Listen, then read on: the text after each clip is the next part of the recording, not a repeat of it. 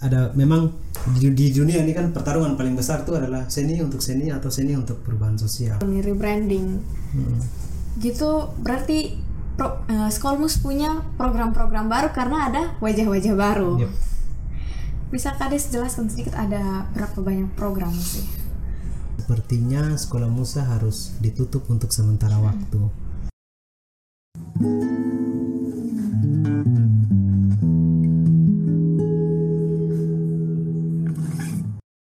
Selamat datang di podcast Kolmus Pasang Telinga. Balik lagi sama Fania di sini. Jadi di sesi ini kita bakal tanya jawab sama Direktur Skolmos. Ada Kadestro di sini. Halo Kadestro. Halo. Bisa say hi gitu. Di mana nih sih? Apa kabar? Baik, Baik sah. baik, baik dan dan lagi hujan. Oh iya, pakainya rambut masih Oh, Masih sekering. basah-basah sedikit. Oke, sekering. Jadi Kak Destro di sini sebagai direktur, dia dia punya masa su direktur, berarti kita harus tanya-tanya dari Skolmus lahir di Karmana sampai dia su tumbuh dan berkembang sampai sekarang. Eh, Kades, Be penasaran dan Kak Destro pun nama. Hmm. Kenapa Destro? Nah, begitu kan? Hmm, sebenarnya eh Destro itu nama samaran, nama Oh. samaran. Jadi memang eh, itu dari sejak SMP, beta SMP sekitar 2006 sampai 2009. Iya, tua ya. Ya, sudah tua. Jadi eh, dalam ketemu gerombolan begitu tuh kelompok tuh semua eh, wajib punya nama samaran gitu. Jadi biar nama asli Armin, terus di dalam itu kelompok tuh so ada nama-nama samaran, ada nama Master, nama Borgol, nama pokoknya nama-nama samaran, Chester, dia ambil nama Destro. Jadi dulu ada satu bemo eh, jalur yang biasa lewat ke Tumpung Gang tuh namanya Destroyer. Jadi, Penghancur. Jadi bilang pakai nama Destro. Bemo, bemo lampu berapa? Bemo Teno, Jalan Teno. Dari situ langsung beb, kayaknya nama bagus. Jadi Destro. Destro sampai Nah. sekarang kayak. Sampai akhirnya dipakai sampai sekarang dari SMP sampai sekarang. Tapi nama Instagram Destro atau Armin. Armin? Kan nama Armin. Harus nama lengkap di Instagram. Nah, Kades terus suka dari kapan gabung dengan Skolmus itu?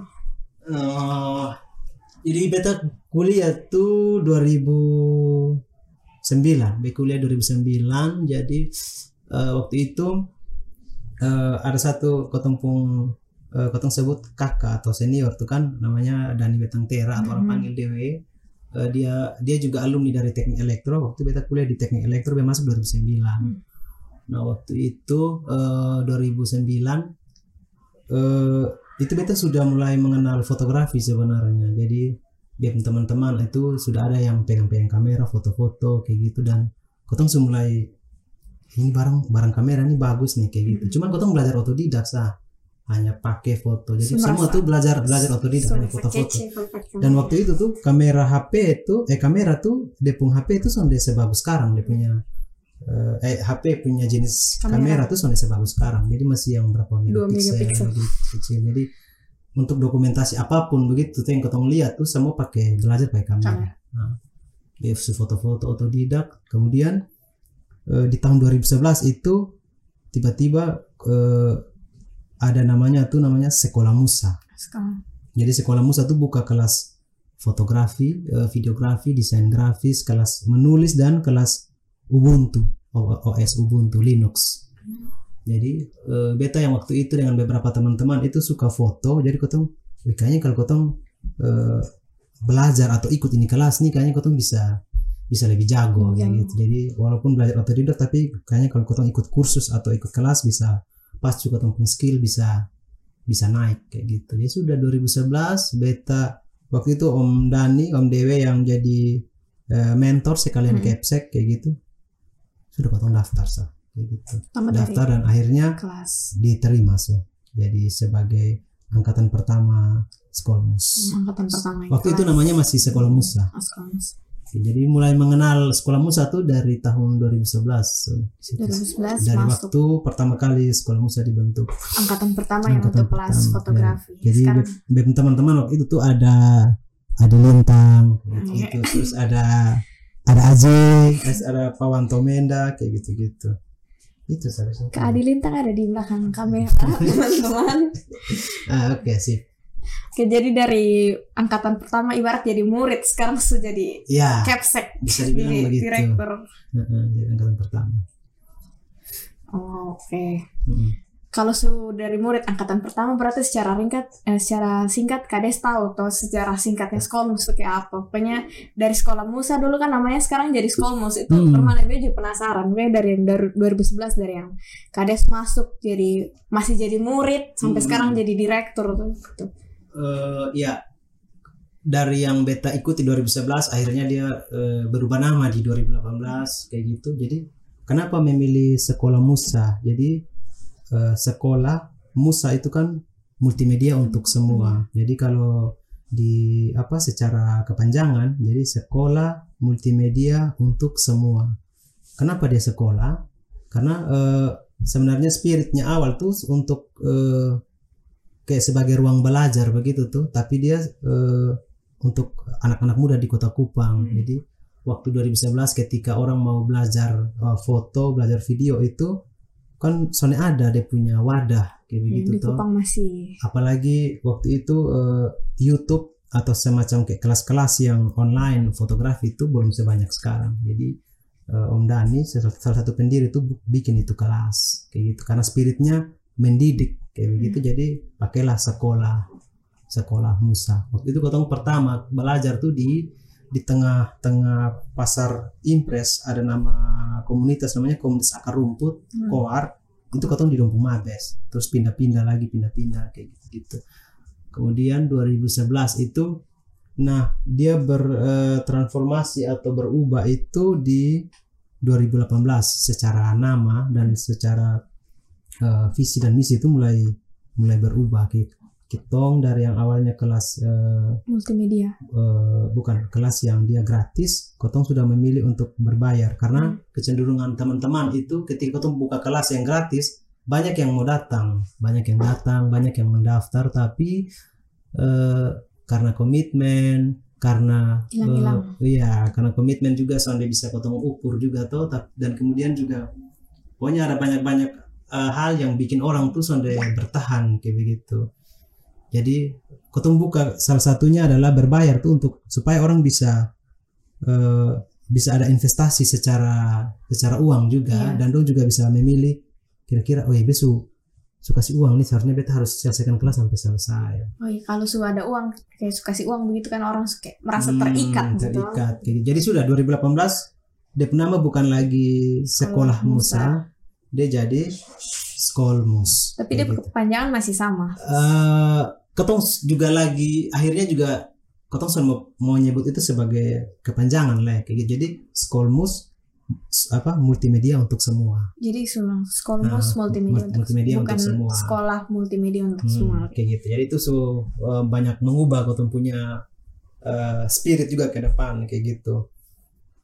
2018. 2018 sampai sekarang belum ada in- inisiatif Hmm, mau dan- ganti nama leh. Iya dan eh, beta mulai di, dipercayakan untuk jadi eh, capsek waktu itu capsek tuh di 2017 kayaknya. Jadi waktu itu beta di Sumba, be di Sumba be ada kerja di sana di Sumba dari 2016. Tiba-tiba eh, be buka Facebook begini ada Om Dani kalau teman pendiri itu dia update status. Dia bilang eh, sepertinya sekolah Musa harus ditutup untuk sementara waktu.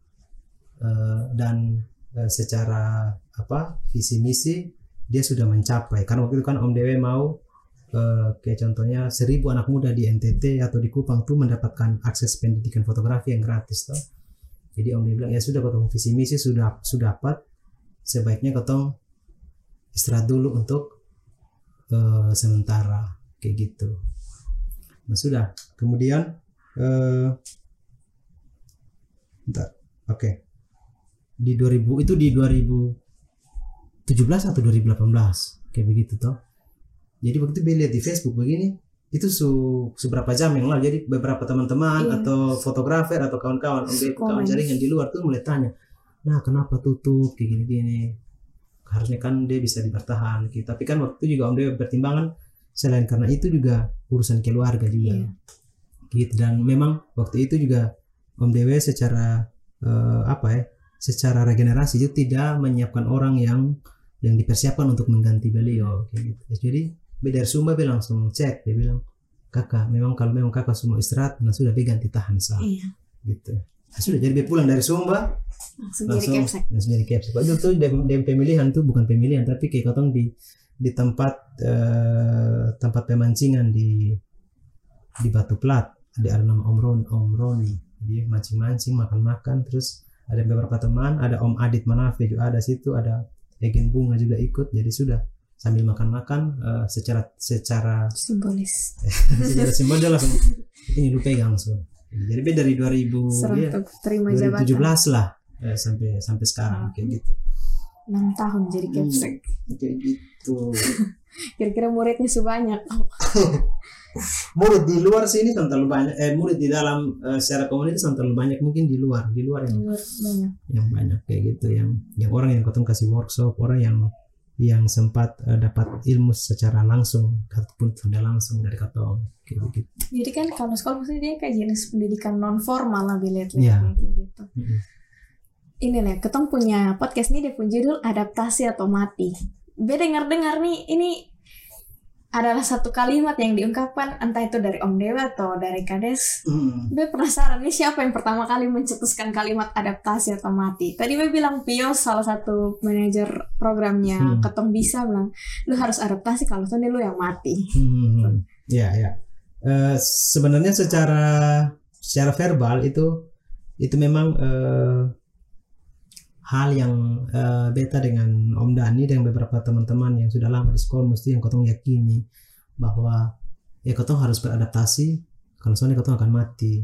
Walaupun itu kata-kata tuh akhirnya di, di apa ya dikonkretkan oleh Om Dewe kayak gitu bahwa adaptasi atau kotong mati gitu. Nah kotong punya perjalanan dari yang yang Skolmus waktu naik awal 2011 2012 su puncak terus di akhirnya sempat down juga di 2017 yang Om Dani eh, mau istirahat itu jadi dia tuh kayak kotong kayak dia pun kalau dilihat dia punya milestone tuh dia kayak naik, Naik turun, turun. naik turun naik turun kayak gitu dan kotong di setiap kotong punya titik eh, turun itu kotong selalu kayak adaptasi eh adaptasi lah kotong evaluasi kayak gitu dikira apa yang harus kotong ubah apa yang harus kotong adaptasi dari mulai eh, gratis sampai berbayar Hmm. kayak gitu sampai kotong undang teman-teman fotografer di luar Kupang untuk jadi mentor kotong Hmm. juga jadi banyak banyak upaya yang kayak kotong tuh selalu cari cara untuk Spesial mati. Nah, supaya sonde mati dan juga kayak supaya sonde mengulang lagi pola-pola yang ketong sudah lakukan kayak gitu. Kayak pola-pola lama yang eh, menerima 20 atau 30 orang kayak gitu itu kan sama pakai. Katong sekarang sudah pakai ya 5 sampai 7 orang. So, tapi kalau mau komitmen nih kotong belajar sama-sama kayak gitu. Itu salah satu bentuk adaptasi kayak gitu. Kemudian juga yang adaptasi yang berikut tuh eh, spirit dari 2011 sampai 2018 ini kan eh, orang tahu sekolah itu kan di di foto Iya. atau Video. videografi desain grafis. Nah, ketika kotong bikin eh, program merekam kota dari tahun 2020 tuh rintisnya tahun 2020 tuh itu semua elemen yang yang ada di Skolmus maupun yang ada di luar Skolmus itu kotong pakai semua. Jadi ada instalasi, ada orang yang menulis, ada juga Arsip, arsip, iya. kayak gitu, gitu. Jadi kotong pakai semua. Nah, itu secara tidak langsung membentuk kotong punya brand. Ya, kotong sudah hanya bergerak di foto atau di still image atau di video. Kotong sudah ada instalasi. Kotong juga bisa eh, bermain di sketsa kayak Itu gitu. Jadi su- keahlian ya, gitu. ya eh, sesuatu yang berhubungan dengan eh, fine art atau seni rupa pun kotong juga juga terjun sampai sampai level situ kayak gitu. Kemudian eh, kotong juga bergerak di dunia film. Walaupun ada teman-teman komunitas film Kupang tapi eh, Skolmus juga pelan-pelan eh, masuk ke arah situ. Karena karena beberapa teman-teman juga punya keahlian di bidang itu. Jadi itu yang bermaksud adaptasi atau mati. Jadi kotong soalnya menutup kemungkinan dengan berbagai cara yang untuk bikin kotong bisa tetap bertahan kayak gitu. Menyesuaikan dengan wadah. Iya, misalkan dengan wadah dengan kebutuhan dari teman-teman Iya. yang yang datang kayak gitu atau bergabung di sekolah musik. Jadi dia pun keahlian tematik berubah bukan hanya foto, video, Hmm. tapi sekarang kayak semua ada arsip, ada Iya. tulisan. Kayak gitu-gitu. Hmm. Kayak yang berikut mau tanya. Cita-cita, visi, misi Hmm, dari hmm, Skolmus. Ya. Kan ada perubahan tuh yang dari tahun 2018 pas Om Dewi pensiun istirahat dari Hmm. Skolmus itu kan ada perubahan. Ya. Yang pertama kan visinya menjangkau seribu Hmm, hmm, hmm. uh, anak muda untuk dapat kelas fotografi. Kalau sekarang visi misinya tuh gimana? Hmm, ya karena dia dari 2011 di 2018 kotong eh, istilahnya eh, transformasi ya transformasi kotong berubah berubah bentuk lagi di 2018 toh jadi 2018 itu salah satu yang kotong kasih masuk adalah eh, spirit wirausaha sosial Hmm. jadi wirausaha sosial itu ketika kotong skolmus secara profit itu atau secara proyek kotong mendapatkan pendanaan itu pendanaan tuh eh, kotong sisihkan separuh untuk aktivitas sosial seperti program merekam kota. Nah itu sudah kotong rintis dari 2018, namun secara apa ya? Secara benar-benar terwujud itu ada di 2020 waktu proyek proyek merekam kota, program merekam kota. Nah ketika program merekam kota 2020 itu sudah mulai berjalan, kotong bilang oh ini, ini kayaknya sudah dia sudah bisa jadi kotong pung pola untuk bisa mengorganisir pameran, pola untuk eh, mengorganisir teman-teman yang masuk. Dulunya kan 2000 dari 2011 sampai 2018 tuh teman-teman yang bergabung di Skolmus tuh selalu datang dari latar belakang fotografer, videografer atau eh, seniman visual toh. Nah di 2020 itu tuh sampai sekarang itu teman-teman yang datang tuh basicnya sudah beda-beda.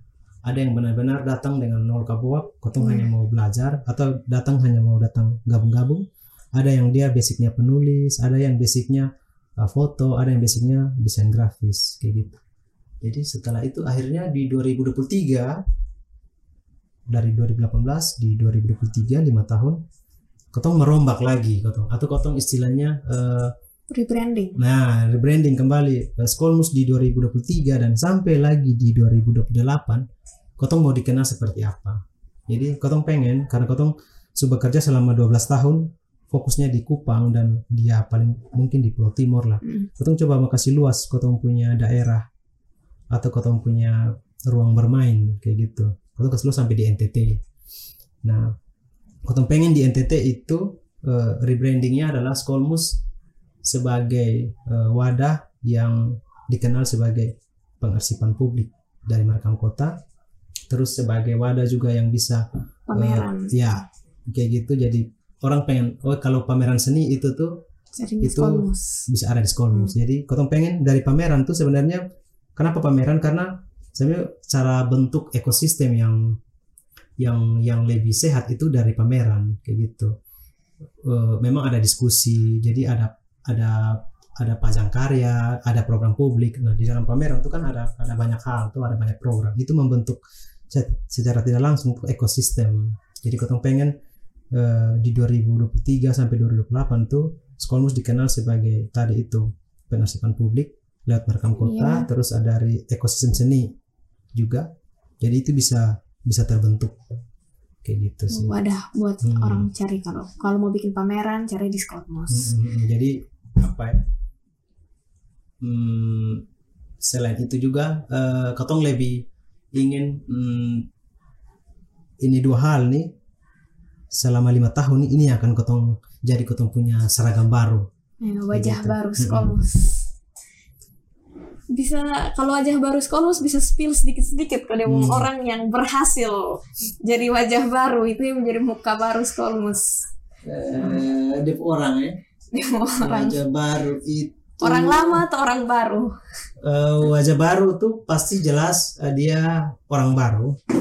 Kalau wajah lama pasti beberapa teman-teman pasti sudah tahu lah kayak gitu. Jadi eh, orang-orang lama itu ada seperti eh, Adi Lintang, eh, Adit Manafe, kayak gitu yang masih ada di Kotong, Frankie Lolo, Etem Utara. Nah itu sonde sonde sonde sonde banyak kayak gitu. Nah wajah baru tuh dia bisa masuk di dalam salah satunya itu adalah eh, Ivana Tunggal Iya. eh Juniken Ratu Raja yang kemarin berhabis pameran Hewene Hau kayak gitu itu yang yang yang istilahnya yang lagi muncul kayak gitu tapi di, di setelah dong tuh ada lagi rombongan-rombongan baru, kayak Baru, gitu yang yang ketong bertemu dan beraktivitas banyak itu ada di eh, merekam kota 2022 kayak gitu. Jadi ada ada beberapa orang. Ketong bisa hitung itu sekitar eh, 15 orang. Ya 15 orang yang memang kotong pilih yang kotong pilih secara sadar. Jadi eh, beberapa orang itu eh, di bagian komite Skolmus kotong memilih secara sadar orang-orang mana yang kotong tarik berdasarkan latar belakang pendidikan, latar belakang skill dan juga eh, latar belakang gender pasti Iya. jadi supaya ada keseragaman atau keberagaman kayak gitu. Ya ada sekitar 15 orang lah kayak gitu. lumayan banyak sih Hmm. oke kan wajah baru nih rebranding Hmm. gitu berarti pro, eh, Skolmus punya program-program baru karena ada wajah-wajah baru Yep. Bisa kades jelaskan sedikit ada berapa banyak program sih Hmm, jadi eh, sebelum ketong merintis program itu ketong eh, yang pasti karena setiap tahun ketong ada rapat tahunan, jadi ketong bikin rapat tahunan toh. Jadi ketong eh, merancang dan mendesain program itu berdasarkan eh, rapat tahunan eh, komite. Kemudian eh, rapat tahunan kali ini ketong coba melibatkan dengan teman-teman yang wajah baru itu. Jadi karena teman-teman yang wajah baru ini kan latar belakang didominasi ya bisa dibilang mahasiswa. Jadi ketong sudah bukan lagi mahasiswa ketong beta seberapa tahun? Dari 2014 besok suka tinggal kampus. Nah beta sebenarnya sudah tahu sebenarnya konteks yang konteks seperti di kampus itu seperti apa sih konteks. Terus eh, teman-teman mahasiswa nih dong lagi berada di fase yang mana sih? Nah jadi ketong melibatkan teman-teman mahasiswa itu yang masuk di wajah baru untuk bisa mendesain program sama-sama yang yang ketong rasa sesuai dengan apa ah, yang dong tuh yang paling tahu dan dong juga yang merasakan dong punya kebutuhan.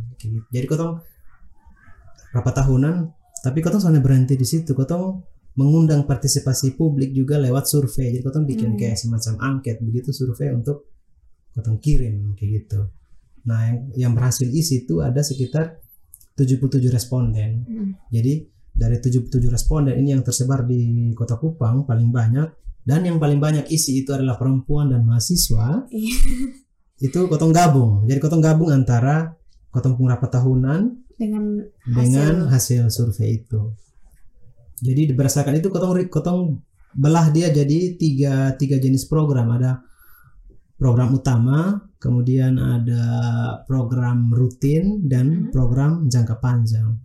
Nah program utama kotong itu adalah program merekam kota yang 2020 ya 2020 2022 Tiap itu dua pro- tahun. ya setiap dua tahun itu program merekam kota kemudian dari situ program rutin program rutin itu ada ada beberapa program di dalam itu ada yang pertama itu ada program eh, apa namanya ketong bisa Mm-mm. Nah ini kebetulan yang director programnya itu Frankie Lolo. Jadi ketong bisa tuh dia semacam jenis program yang dikhususkan untuk orang-orang yang eh, yang sudah isi angket, yang Oh, iya. isi survei, dan kemudian juga orang-orang yang dong tuh di luar di luar di luar kota penjangkauan kayak gitu. Dalam arti kayak dong berada di di pesisir atau di pelosok atau justru di kampung-kampung ataupun juga teman-teman yang eh, disabilitas kayak gitu. Jadi memang itu program tuh dikhususkan buat eh, buat wilayah itu dan juga eh, apa namanya ini program nih lebih dikhususkan untuk eh, bagaimana orang-orang ini ini bisa percaya diri ketika dong tuh bisa mengakses HP Iya. eh, bukan hanya sebagai komunikasi tapi juga sebagai upaya untuk merekam, Merekam. atau memotret di dong lingkungan sekitar. Lebih dong percaya diri. Misalnya gitu. buat orang-orang yang dalam tanda kutip termarginalkan Ya, dari kayak gitu. lingkungan. Kemudian dari Katong Bisa tuh Katong eh, rintis lagi eh, program yang paling banyak diminati oleh oleh angket itu. Hmm. Dia sekitar 4 eh, bukan 56% itu responden memilih eh, kelas yang beta rasa tuh eh, kayaknya kan perlu bikin lah ya, karena Itu susu makanan. Eh, su- eh, selain itu juga beberapa tahun terakhir itu tuh beberapa teman-teman itu eh, atau hmm, apa ya pro- produktivitas dari ini kelas tuh sudah terlalu apa ya sudah terlalu berjalan atau sudah dia sudah sudah naik kayak gitu jadi itu yang kita sebut kelas tahunan itu tapi ternyata di survei itu tuh membuktikan Masih banyak orang. masih banyak mau. orang yang tertarik untuk sonde kakak eh, kotong tetap tetap menunggu kalau sekolah mesti buka buka kelas tahunan kayak gitu nah itu yang disebut sebagai kelas penerbang kelas eh, apa namanya uh, kelas yang dikhususkan untuk uh, pengembangan multimedia untuk kawan-kawan uh, muda di Kupang dan NTT. Itu ada fotografi, ada videografi, desain grafis dan juga uh, pengembangan multimedia. Masih sama ya kayak yang kayak dulu Hmm, kelas Hanya fotografi. kotong akan pasti akan banyak akan banyak rombak di metode dan juga eh, apa di orang-orang mana sih yang kotong sasar. Ada juga yang kotong pakai secara tatap muka, ada juga yang kotong pakai secara online. Nah, secara online ini juga kotong akan sasar di orang-orang di luar Kupang ataupun orang-orang yang berada di Kupang hanya dia punya mentor itu tuh praktisi-praktisi yang berada di luar NTT. Jadi ada kota penjaringan di Jakarta, di Jogja atau di Bandung yang punya eh, keahlian spesifik kayak gitu soal fotografi, soal videografi, soal menulis kayak gitu. Kemudian yang kelas kelas yang yang berikut itu ada kelas eh, penasaran. Penasaran. Jadi kelas penasaran ini memang dia nama, nama kelas ini kotong desain dari nama aja orang juga kaget. supaya gampang orang, diingat. ya gampang dan orang lebih kayak kaget sih sebenarnya kalau ini. Ini kelas nih. Jadi ada orang yang mungkin yang terjebak karena dia nama Penerbangan dong kira mau iya Pilot. kelas terbang. Karena sebenarnya kita mau men- men- mengorbitkan dong di atas. Asik. Jadi jadi yang satu ini kelas penasaran. Jadi kelas penasaran ini juga dia bu- selain nama dia juga memiliki panjangan. Jadi itu kayak eh, pengembangan atau eh, penguatan kapasitas Hmm. secara wawasan tapi dia fokusnya di kawan-kawan komunitas jadi kotong ber- beberapa tahun terakhir itu kotong mengalami semacam krisis. ya karena ada ketemu teman-teman yang su lulus dari eh, kampus tapi sudah tahu bikin bikin CV yang baik Ya. sudah tahu bikin surat lamaran yang baik Ya, sudah tahu termasuk beta aja son tahu cara buat dan kira-kira kalau menghadapi menghadapi kalau lu lamar kerja dan lu wawancara tuh sebaiknya ke mana sih kayak gitu, gitu dan juga eh, lu kalau di masuk di dunia kerja tuh lu akan memilih jenis pekerjaan yang cocok untuk mengembangkan lu punya karir atau lu punya profesi itu seperti apa. Jadi dia akan lebih spesifik di situ-situ sih kalau yang kelas penasaran Hmm. itu kemudian program itu tiga program yang keempat itu ada program eh, ketong bisa penasaran makam kota. makam kota rutin it, eh, makam kota eh, program Hmm. utama rutin kemudian yang berikut itu ada kelas eh oh no bukan kelas tapi dia program jangka panjang Hmm. program jangka panjang itu ada yang paling utama tuh ada eh, pameran tunggal atau solo Oh eksibisi iya, sama eksibisi. jadi eh, Kotong juga pengen teman-teman yang bergabung di Skolmus kayak gitu atau, kolega-kolega di Skolmus tuh kalau mau bikin pameran tunggal soal apa pun soal tulisan, soal foto, soal video, soal seni rupa, Kotong bisa fasilitasi. Eh, kemudian ada ini yang keren nih, TIFF. Asik. Timor International Photo Festival. Jadi eh, Kotong fokus Seluruh bikin timur. festival tapi dia basisnya di Pulau Timor. Jadi Kotong akan bekerjasama dengan teman-teman dari Timor Leste. Eh, kemarin beta dengan Engki Kotong sudah bertemu dengan teman-teman di Timor Leste dari eh, Dili Dili Fotografi. Kayak gitu. Jadi dong juga setuju untuk bekerja sama dengan Kotong, tapi eh, Kotong akan bicara lebih serius di bagian yang festival itu. Kemudian eh, program jangka panjang yang berikut tuh adalah eh, galeri. Jadi apa ya di Kupang ini kan sudah ada galeri Iya, sebenarnya. Jadi Son kotong- orang mau pajang karya di mana Nah, sih? jadi dia ini salah satu upaya untuk kotong bisa bentuk ekosistem sih. Jadi senimannya ada, fotografernya ada, videografernya ada, karyanya ada, penontonnya ada, audiensnya ada, Tempat sana ada. tapi tempat sana ada.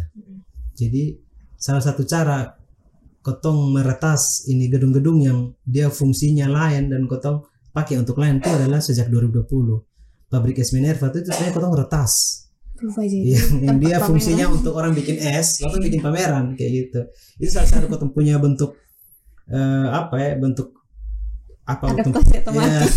ya, punya cara untuk ini gedung-gedung kotong harus bisa kasih aktivasi dia untuk jadi gedung pameran. Kemudian 2023 kemarin eh 2020 itu kotong pameran di gedung asisten residen Timor di samping gereja kota Kupang. Yang dulunya itu dia dari gedung asisten residen di zaman Belanda, di zaman pemerintah Indonesia dia jadi kantor dinas pertambangan, jadi kantor dinas ini, ini itu. Terus Terbengkalai. ketika dia masuk masuk di dalam aset ke pemerintah kabupaten Kupang tapi dia berada di wilayah kota dia terbilang kalah ya. Iya. karena pemerintah kabupaten ada di sana tapi depo aset ada di kota pemerintah kota kan sama urus toh jadi dong terbilang kalah nah kotong ratas itu fungsi gedung tuh jadi yang jadi pameran. jadi tempat pameran jadi Skolmus punya program jangka panjang tuh semoga kotong tuh bisa ada satu galeri atau semacam gedung fisik yang yang bisa menampung ini karya-karya semua